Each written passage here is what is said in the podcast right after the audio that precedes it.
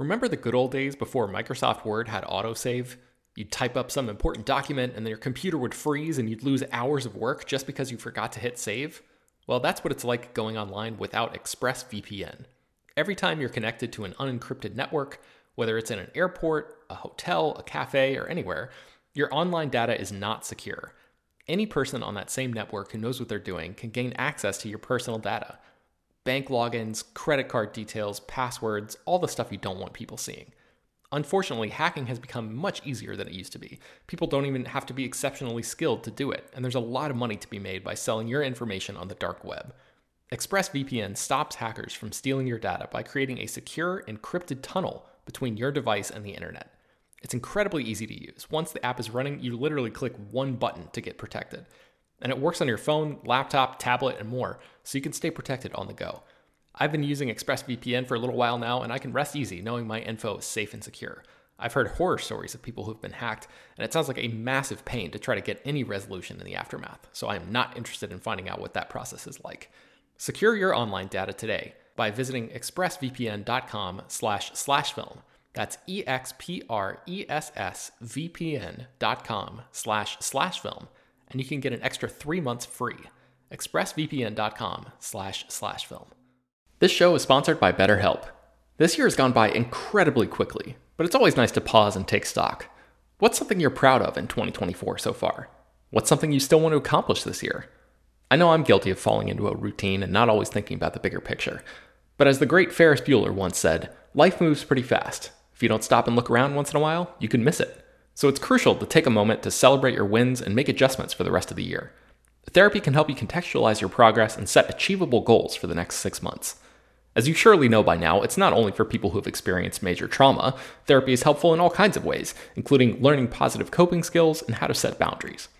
If you've been considering trying therapy, check out BetterHelp. It's fully online and was specifically designed to be flexible and customizable to your schedule. To get started, just fill out a brief questionnaire that matches you up with a licensed therapist, and you can switch therapists at any time for no additional charge. Take a moment. Visit betterhelp.com slash filmdaily today to get 10% off your first month. That's betterhelp, H-E-L-P dot com slash filmdaily. Hello everyone and welcome to Slash Film Daily for March 23rd, 2018. My name is Ben Pearson. I am the senior writer at slashfilm.com our editor in chief and regular host, Peter Sciretta, is out on vacation for a week. So today I'm going to present a Pacific Rim Uprising themed episode of the show. I went to the press junket here in Los Angeles for this movie, and I ended up speaking with writer director Stephen S. DeKnight and John Boyega, who stars in the film as Jake Pentecost, the son of Idris Elba's Stacker Pentecost. So I'm going to present both of those interviews for you here, and that's going to be all we're going to do for this uh, particular episode of the show. So first up, let's talk with John Boyega. I uh, sat down with him, talked to him about Jake's attitude, his swagger, uh, the challenges of producing a movie like this, and his personal favorite ice cream toppings. Take a listen. Well, congrats on the movie, man. No, thank you, man. The film deals with the concept of legacy. As an actor, does that idea of legacy factor in for you to the choices that you make? Um, definitely, definitely. I think um, specifically artistic legacy is something that you know artists in general find important. The kind of content you release, what it does to the audience, how they perceive your performance, mm-hmm. and all that kind of stuff. It matters um, to me, definitely. And um, being involved in sci-fi, anything I've done really has been a, blatant and, and purposeful uh, decision. Cool. Jake has a swagger to him that we haven't really seen from you on camera before. Was that a, uh, a particular aspect of the character that you connected with? Was that loved, something? Loved Jake's swag and, yeah. and, the, and the freedom of Jake. Um, and I wanted to just implement that um, uh, because it, it, it's so important in the writing that it came across as this guy is a rebel and my thing was coming in was like, how do we layer this? How do you make it specific and individual that doesn't care what anybody thinks of it? Mm-hmm. Make him free. Um, and then Jake embodies a, a, free, free human being. He just doesn't care. Yeah, it's great. Um, you not only starred in this movie, but you produced it as well. What was that experience like for you? It's a fantastic experience. Um, I, I, I, love being. I've, I've, always been the type to uh, watch the special features of a of a Blu-ray disc or to jump into a B-roll to see how it actually works on set. And I was always intrigued by the various different departments that come together to create a production like this, and the producing uh, role um, and guarding and then guiding a project from its birth all the way onto its death on Blu-ray. it was was something that I always wanted to be a part of. Did you see the the scripts in the early stages? I mean, how early on did you come on? Because I know like Guillermo del Toro was working on a draft. Yeah, like, yeah, I was ago. I wasn't involved when Guillermo del Toro was involved as a director, but once he stepped down and was producing, and they hired Steve DeKnight, um, and Steve DeKnight had given him a few drafts, I came on board, and then we were still going through refining the, the, the parts of the roles. Um, and then all the way up until you know obviously working on the previs for the CG element and then going on to casting. Yeah all the way ended up in the market. You know, still at it now. Yeah. what was the biggest um, challenge for you from a producing standpoint? Um, the time, uh, time, our, our, you know, I mean, it's it was it, it really felt like Han Solo was what was establishing this whole thing. And don't tell me the odds because yeah. Lord, the odds was up against us in terms of how much time we had, and of course casting um, uh, gets real complicated when uh, certain actors obviously are, are, time and schedule to do other projects, and so you're going around location scouting, trying to make all these things work out in this set time. Mm-hmm. And for me, it just um, got real crazy. Yeah. Star Wars: The Last Jedi, it sees Finn basically go from somebody who's running away to like a resistance leader. Mm-hmm. Han Solo, you mentioned, uh, became a general when he stopped running in mm-hmm. Return of the Jedi. Have mm-hmm. you talked to JJ? Can you tease the next step for Finn, the next evolution of that character? I character? really don't know, but I'm gonna, I'm gonna, I'm gonna try and meet him on my trip here to LA before I leave to China, um, just to talk him through, like talk, talk, like, him to talk me through exactly what his plans are and stuff because I'm so intrigued to hear yeah. what he wants to do. Cool. When you signed on to this movie, did you sign on for a sequel? Do you think we'll see Jake Pentecost in Pacific Rim 3 if it does well enough? I mean, yeah, yeah, exactly. You know, if it does well, definitely you will. Definitely you will. I'll see to it. Definitely. Cool, cool. Um, all right, I have one more Star Wars question. Oh. Uh, the Force Awakens did not feature a romantic relationship between Finn and Rey, and I think people love that. Mm-hmm. And but it seems like those same fans now really, really want to see Finn in a romance, whether it's with Rey or Rose or, or Poe, or um, Chewbacca, or anyone. guys are going savage. Why do you think that is? And and who would you like to see Finn end up with, if anyone? Because Finn Finn is the one character for me that has a relationship, a distinct, unique relationship with everybody. He had this kind of banterous relationship with Han. Mm-hmm. Then he has this loving relationship with Rey. Now with Rose, it feels like you know he has this great relationship. Um, personally, Rey. Yeah. Yeah. I think people will probably Rey. be happy to hear you say yeah, that. Rey. So I want to get back to, to Uprising for a second. So a, a, lot of this movie involves your character inside a Jaeger piloting this thing. Yeah. And I'm just wondering, how did you go about differentiating the intensity levels of the different scenes that you're supposed to be in, so it didn't all feel like a blur when you're on that same set? Uh, pre pre visual animation. That's what helped us uh, actually scheduling what we were filming interior in, on the interior scenes. Uh, what we would do is. Um, Steve would plan out and, and we would roughly animate the CG world, bring in a copy on an iPad to show the actors before they, you know, do the parts. Mm-hmm. But it's very specific. Like anime, the fight moves the story forward. Yeah. You're not just there to fight. You're fighting specifically for a reason and in a certain style. Mm-hmm. So all the actors always have to be on top of the intel. And so Steve would show them, say, this is what's going on. This is the right fist that you punch. Jaeger's coming back with a slash to the face and all the actors would just respond. Yeah. So you mentioned that the timing was really the biggest challenge from a producing standpoint. What was the biggest challenge from an acting standpoint for this role? Nothing. Really? Yeah. It was just easy for you. Wow, man. It was great. I love Jake. I love playing Jake. Um, it was fun always finding out new interesting ways, you know, uh, to play him, new ideas. You know, amping up his cockiness and arrogance was, was something that I really enjoyed doing. It was a good old time. So, what kind of ice cream toppings do you prefer in your actual life? I mean, I wish I had cookie dough. cookie dough is enough for me. I'm not going to add no sprinkles. Yeah. Uh, but Jake, you know, you like sprinkles. It's cream. Um, did you happen to see the fan art of you as Blade that was making the rounds earlier today? I've got a picture of it right here. Have you seen this? oh wait, is this Boss Logic? Yes, it is. Oh yeah, my guy. Yeah. What the hell? That's a bit mad. It's a bit young though. Young Blade. If cool. you uh, if you were to be a part of the Marvel Cinematic Universe, which character, if you could pick any character, is uh, which one would you choose? I really, I really and truly don't know because when I think about Blade, I think, wow, hey, Wesley coming back to yeah. And we would all love to see Wesley come back, you know, yeah. one more time before we move on to anybody else. I, I don't know. I think the Marvel Universe is doing well right now. yeah, yeah. Um, are there any other projects uh, from a producing standpoint that you're interested in pushing forward? I, I know that a lot of times actors will start production companies to make stories that they couldn't tell because they're not getting involved with the right roles or, or yeah. being offered the right roles. Are there, mm-hmm. any passion projects that you're really excited about? Yeah, definitely, and developing now, but I can't speak about it. Bummer. Okay, mm, fair enough. Yeah, all good. All good. all right. Well, maybe I'll catch up with you uh, yeah. for one of those next ones, and no, we can talk about it then. Definitely. So that was John Boyega. I hope you guys enjoyed that. Next up, I speak with Stephen S. DeKnight, who has been working in TV since the late 90s on shows like Buffy the Vampire Slayer, Angel, Smallville, Spartacus, and most recently uh, Marvel's Daredevil. And Pacific Rim Uprising, which he directed, is his feature directorial debut. He co wrote this movie and actually sort of adopted a TV style writer's room approach to crafting the script and when I spoke with him on the Universal Studios lot, he told me all about that. He told me how the film changed after Guillermo del Toro stepped out of the director's chair, the pop culture influences that uh, worked their way into this movie, and working with the cinematographer of Star Wars The Force Awakens to bring this Jaeger sized sequel to life. Just a quick note before we start though this interview was recorded in a trailer and the air conditioning in the trailer was blowing like crazy the entire time that we were in there. So you're definitely going to hear that in the background. I just wanted to apologize for the sound quality there. I hope you guys can bear with me and stick with it. There's a link to the written version of this interview in the show notes of this podcast episode. So if the air conditioning is too overbearing, again, I apologize.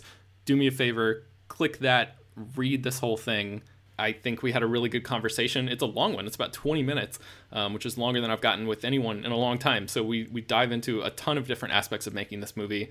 I hope you enjoy it. Guillermo del Toro has said that he originally wrote a screenplay for this and he worked on a few drafts before he eventually stepped away to direct uh, Shape of Water. So what sort of changes did you make to the script in order to sort of uh, put your own stamp on it? We basically started from scratch. Oh, really? Yes. Uh, I put together a writer's room, very much again in TV fashion, uh, half TV writers, half feature writers. Um, I had a storyline uh, in mind that I pitched to Guillermo that he liked. And so I wrote like an eight page outline, and then from that outline, the other writers helped me flesh everything out. And then I picked two of those writers to actually uh, co write the script. Uh, we were in such a time crunch, and all of us had to like take a piece and start working on it. So, what was that process like for you guys? You just literally broke it into sections of the script and then just sort of combined the whole thing?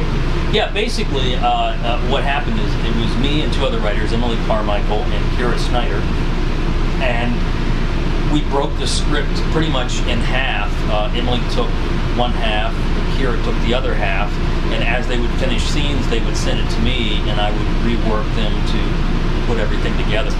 Cool. So it was a very fast, very TBS kind of process. Yeah. Um, when you write and direct something yourself, you're able to write with a director's eye, you know, essentially knowing what's possible and what's practical to do once you get on set.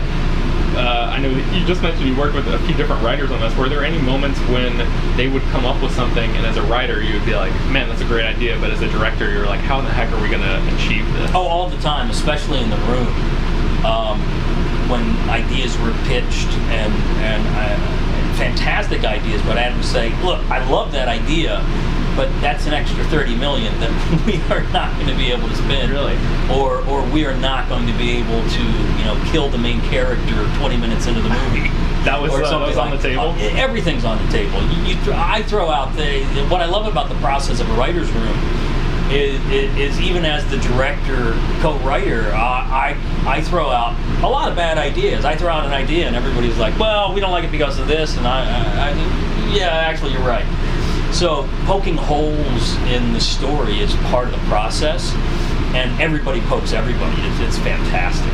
And what was it about um, Kira and Emily that made you choose them for, for this to help you out with this project? I had worked with Kira before. Uh, she was part of my writer's room when I was developing a, a sci-fi military show for Starz called Incursion. so I knew her very well from that. Um, I always loved her writing. Uh, she actually wrote a script for that, and, and uh, I remember saying that this was the first time I ever read a script by somebody else that I wanted to direct. That wasn't my own thing. Um, and Emily, I met through uh, Legendary. Uh, I saw one of her short films that she did, which I thought was absolutely brilliant. It had it was quirky. It had great characters. And Which I, one was that? Do you remember? I, it was uh, the one about the two thieves. Okay. Um, really great. I don't remember the name of it, but I was really impressed and, and, and I really felt just, uh, you know, from a gut level, these two would be the right people. So we, we wrote a whole draft with Raleigh Beckett as, as the lead of the movie. Uh, finished it, and, and literally the day after we finished it, uh, Charlie, it was wonderful. I, I, announced that he was doing his passion project, the remake of Papillon, that shot in, right in the middle of our schedule. Right. And uh, we couldn't move our shoot date because of the release date and other actor schedule. So we had to quickly retool. And Mary Parent and Guillermo came up with the idea of the Son of Stacker Pentecost. So we brought in the writer T.S. Nowlin, who had written the Maze Runner movies. Fantastic guy, uh, who, really helped figure out how to in it, in it, how to change it from uh, from Raleigh Beckett to Jake Pentecost that seems like something that would throw people into chaos, like a, a late breaking development like that. How did you guys uh, keep your heads in, in, such a time of crisis when the end, when the release date is already locked in? Like you know that there's so much work that has to be done. Uh, you know, you, you, just plow forward. Uh, if one thing that TV is, has taught me is that you'll get curveballs. And, and, you've just got to uh, say, okay, all right, well, this is not good, but how do we make it work?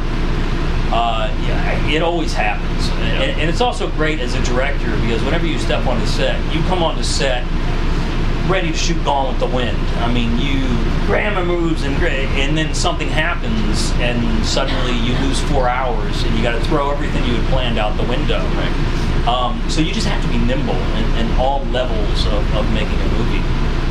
Um, I mentioned your TV work a little while ago, and I would love it if you could tell me a little bit about your experience working on Smallville. I was a really big fan of that show when it was on. Smallville was great. Uh, I was coming off of uh, working on Buffy and Angel, and um, my friend Jeph Loeb, who went on to be uh, the head of Marvel Television, was over on Smallville, and he said, "Hey, come on over. We'll have fun." Uh, and and I watched the show, and, and I liked the show, so I said, "Yeah, sure, why not?" And uh, Al Gough and Miles Millar, ran the show, were just fantastic uh, to me. Um, I got a chance to write and direct and produce, and, and, and it was great because I, I, I love Superman. I, I thought that the take that Al and Miles had on doing Clark Kent before he became Superman as a teenager was, was fantastic. And, and it was a lot of fun. It was grueling. I mean, doing 22 episodes a year, uh, I don't I think that was the last time I ever did 22 episodes a year, and I don't think I could ever do it again. Yeah, it's so much work. I, have gotten spoiled by uh, uh, cable and streaming by doing you know uh, eight to 13 episodes a year. Now that seems a lot to me now. Yeah. um, what is the fondest memory you have from from making that show? Is there anything that sticks out to you? From Smallville? Yeah. Oh man, I, I, I was just actually uh, uh, tweeting back and forth with uh, Lesley Ann Brandt, who is on Lucifer. Apparently, Tom Welling is uh, guest starring on that. Oh, cool. Hey, I'm here with Tom. And uh, one of my fondest memories is, is just working with the cast. Tom Welling was fantastic. Michael Rosenbaum just kept me in stitches nonstop. Um, every every single member of the cast was so fun and so lovely, and, and I got to do like a proto Justice League episode, which was was really a high point. That reminds me. I mean, you have pretty extensive experience with Superman. What do you think about the, the modern version of uh, Henry Cavill's Superman in the, in the DC? I, I, think he's fantastic. Uh, I, am a huge Zack Snyder fan. Um, Superman, Superman is one of the hardest characters I think because he's so powerful and so good. Yeah. Uh, Batman, I think, is a lot easier to tackle because he, he's a human guy that's messed up that through his own wits goes out and you know fights the bad guys. Uh, Superman is a massively powerful alien from another world. Uh, much, much harder story. Um, so, you know, you, you, have Zack Snyder's take, which is a, a little grittier. And you go back to, to Richard Donner, which was much more gee whiz kind of feel, which I also love. But he is a hard, hard character. Yeah. So I, I applaud anyone that tries to tackle Superman. Yeah. Um, so getting back to Uprising, one of the things that I really liked about the movie was the way it sort of felt like a Looney Tunes cartoon almost at certain points. Like there's a, a, moment when a Jaeger like welds a rocket to its arm and the rocket like whisks it around. Or yes. it's something like Wile E. Coyote. Was Looney Tunes actually an influence for you? What sort of inspiration? No, actually no. I, I, I on drew on my influences growing up, which were very much Ultraman, Space Giants, Johnny Sokko and his flying robot. Um, a lot of man in suit uh, Japanese monster movies, mm-hmm. Godzilla, Rodan, Gamera.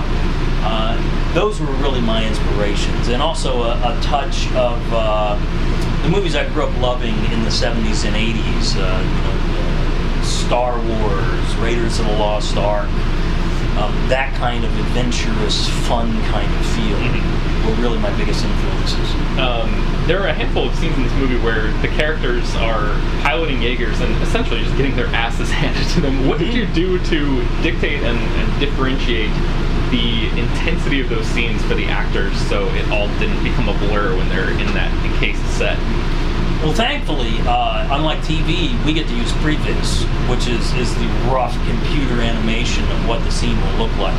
Very, very early, uh, usually before the visual effects company actually becomes involved. Um, or, or, at the visual effect before they start to do the actual effects. Mm-hmm. We have this very rough previs. So I always had my iPad with me, and when we're inside the Conn-Pod, uh, before we would do any shot, I would say, "Okay, here's where we are. Here's what's happening." So the actors were very much aware. It's not like the old days where there'd be a green tennis ball and you say, "Imagine a monster." Now they actually get to see what it's roughly what it's going to look like. It's cool. Um, you never really worked with CG on this scale before, obviously. Was that a, a nerve-wracking process? I've heard stories about how uh, vendors were turning in completed shots for different films you know, right up until the, the last moment. Oh yeah, barely crossing the crossing the finish line. Was that something that you experienced on this, or there, there's always such a time crush? Yes, uh, yeah. there were definitely uh, some minor shots that needed adjustment right up to the 11th hour and even a little bit beyond that. um, but it was part of the really one of the best parts of this experience for me was working with Peter Chiang and excuse me and Double Negative. Um, I love visual effects. Uh, you know, every time I, I, read somebody complaining online about ah CGI is ruining the movies, it just drives me bananas. Yeah. It's like you don't understand how how much CGI has helped push movies forward. Mm-hmm. And most people, when they think CGI, they think monsters, robots. They don't think, you know, the sheep in the background of Brokeback Mountain. Right. They don't. They don't see the invisible CGI that that allows you to create this stuff. The Marvel Cinematic Universe would not exist without CGI right. being where it is. So I'm a huge fan of that, and, and to get to work on this scale with giant uh, Jaegers and giant kaiju and, and, just all aspects. And other simple things, uh, like when Jake and Amara land at the Shatterdome, that shot with the ships coming in. I love shit like that. I mean, that just excites me one of my favorite processes was the uh, was the review process of visual effects. Um, late in the game, in the post uh, production process, it becomes basically that's all you do every day. Yeah. It's like five six hours of sitting in a room with a laser pointer saying, "This could be better. Can we do this? A little more atmosphere over here." Um, but that to me was such a thrilling part of this. Yeah. What were what were some of the things in this movie that people uh, that are kind of the CG elements that you're talking about, the things that people might not obviously associate with CG? Were there any particular things that you um, thought were uh, integrated particularly well into the film in the background or something like that that people might not instantly recognize as CG? Oh man, so many things. So uh, there's one shot that actually we were reviewing it in the room, and uh, I I forgot that none of it was real. it's uh, when uh, when Jake comes comes out of the hatch in the Jaeger in Sydney. Mm-hmm. The hatch was real. That was the only thing that was real about that. Just that hatch. None of the arm. Nothing that he lands on. All of that was just uh, uh like uh, boxes with green screen on it and, and everything. And, and I remember seeing it on the review thinking, wow, yeah, that set looks really good. And then I remember, that's not even real. That's awesome. Um, you made some headlines last year when you mentioned that there's been some discussion about the chance of Pacific Rim crossing over, maybe with the uh, King Kong and Godzilla movies. Have there been any more conversations about that? Uh, just in my own head. Okay. Um, yeah, that was that was not at all. I don't want anyone to think that was an official legendary thing. That was Steve DeKnight, the fanboy, talking about what he would love to see. Uh, I have an idea, a plan for the the third part of this Pacific Rim trilogy mm-hmm. that would open up the universe and allow that crossover if Legendary wants to. Mm-hmm. Uh, it's totally up to them. As a fanboy, I would love to see it. Yeah. Uh, but if they want to keep it separate, I'll still be paying my tickets to, to see Kong, Godzilla, yeah. Pacific Rim. Cool. Um, I know you're doing a ton of press for this movie, and you're probably hearing a ton of the same questions over and over again. I want to turn things over to you for just a minute and ask what aspect of this movie would you like to be talking more about that you have not really been asked about yet? Uh, you know, a lot of it, obviously, with a movie like this, uh, a lot of the concentration is on the, the action, the CGI, the monsters, the Jaegers. Uh, for me, what really makes this movie work are the characters and, and the interactions between the actors. Um, I, I think for a movie like this to really succeed, you've gotta you've gotta like the characters. You gotta be drawn in by the characters. You gotta hate the characters in the right way. Uh, otherwise, it's just noise and spectacle with, with, nothing going on. And one of the great things that Guillermo and Travis Beacham um, did with this concept was putting two people inside a, a, a giant mech mm-hmm. Uh, with the idea that you have to have two people working together. And that also, that soul in the machine, I think is so important in this movie because otherwise that final battle in Tokyo would just be nonstop CGI. Right. But instead you have this human element that really grounds it and, and makes it more interesting, more emotional, and more fun. So speaking of the, the human characters, um, you've got John Boyega mm-hmm. leading this movie, who is just one of the most charismatic people. I mean, he, he oh, has that it thing that when the camera is on him, he is just a movie star up there. Tell me about working with him. I, had my, my DP and, and, and, and, and I, uh, uh, Dan Mindel, um, we would sit reviewing the movie for all the various formats for color correction, and every time John came on screen, we both looked at each other and said, he's just he's a movie star. There, there, there's a definite difference between a great actor and a great actor who's a movie star. Yeah. The first time I, I ever uh, encountered that is I worked with uh, Hugh Jackman briefly on a TV show, and he walked into a room and he's like, "Oh, I understand. There is a there's a genetic difference between yeah. the two species." And John just, man, he has that that movie star quality, and. Um, I'm really excited for people to see him in this movie because he's uh, he's not the same as Attack the Block. He's not the same as Finn in Star Wars. Uh, to me, he's a young Harrison Ford. He's he's roguish. He's handsome. He's funny. He's daring. He doesn't take himself too seriously. He, he can do the emotion. He just has it all. I, I think he is going to get bigger and bigger, and rightly so. And you mentioned Dan Mindel. Did he shoot Star Wars with J.J. Abrams? He did. The same one. He okay. did. So what was your relationship like with him? Uh, you know, coming up with the, the physical aesthetic of the movie, the look of it. Fantastic. Dan's a genius. I mean, uh, he's one of the best cinematographers out there. Um, when, when you're starting the prep for a movie like this, the studio sends you uh, lists of possible costume designers, production designers, uh, cinematographers. Uh, I knew the cinematographer was vital for this movie, and I was going through fantastic names with people that I would love to work with, and then I saw Dan Mindel.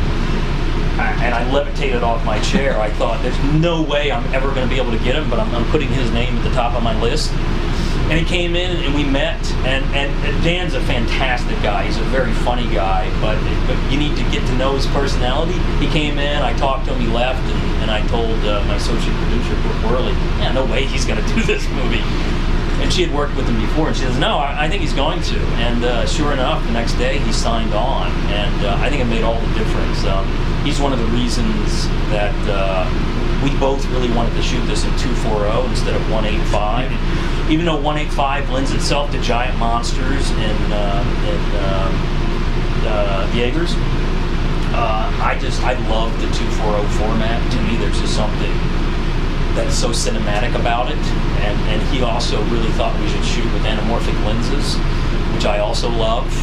Um, and all of that combined, the, the movie is so rich and layered, and, and he's such a big part of that. So that was Stephen S. DeKnight. Thank you all again for putting up with the kaiju sized air conditioner in the background. That thing was truly ridiculous. That's going to bring us to the end of today's episode of Slash Film Daily. You can find both of these interviews in written form at slashfilm.com. They're linked in the show notes. Uh, Slash Film Daily is published every weekday, bringing you the most exciting news from the world of movies and television, as well as deeper dives into the great features that you can find at the site. You can subscribe to Slashfilm Daily on iTunes, Google Play, Overcast, Spotify, you know the drill, all the popular podcast apps. Please feel free to send your feedback, questions, comments, concerns, anything to peter at slashfilm.com. Be sure to leave your name and general geographic location in case we mention your email on the air.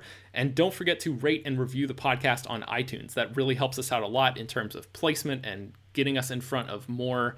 I was going to say eyeballs, but that's not right. Uh, ear holes, I guess. so thank you very much for listening. Tell your friends, spread the word. We'll see you guys on Monday.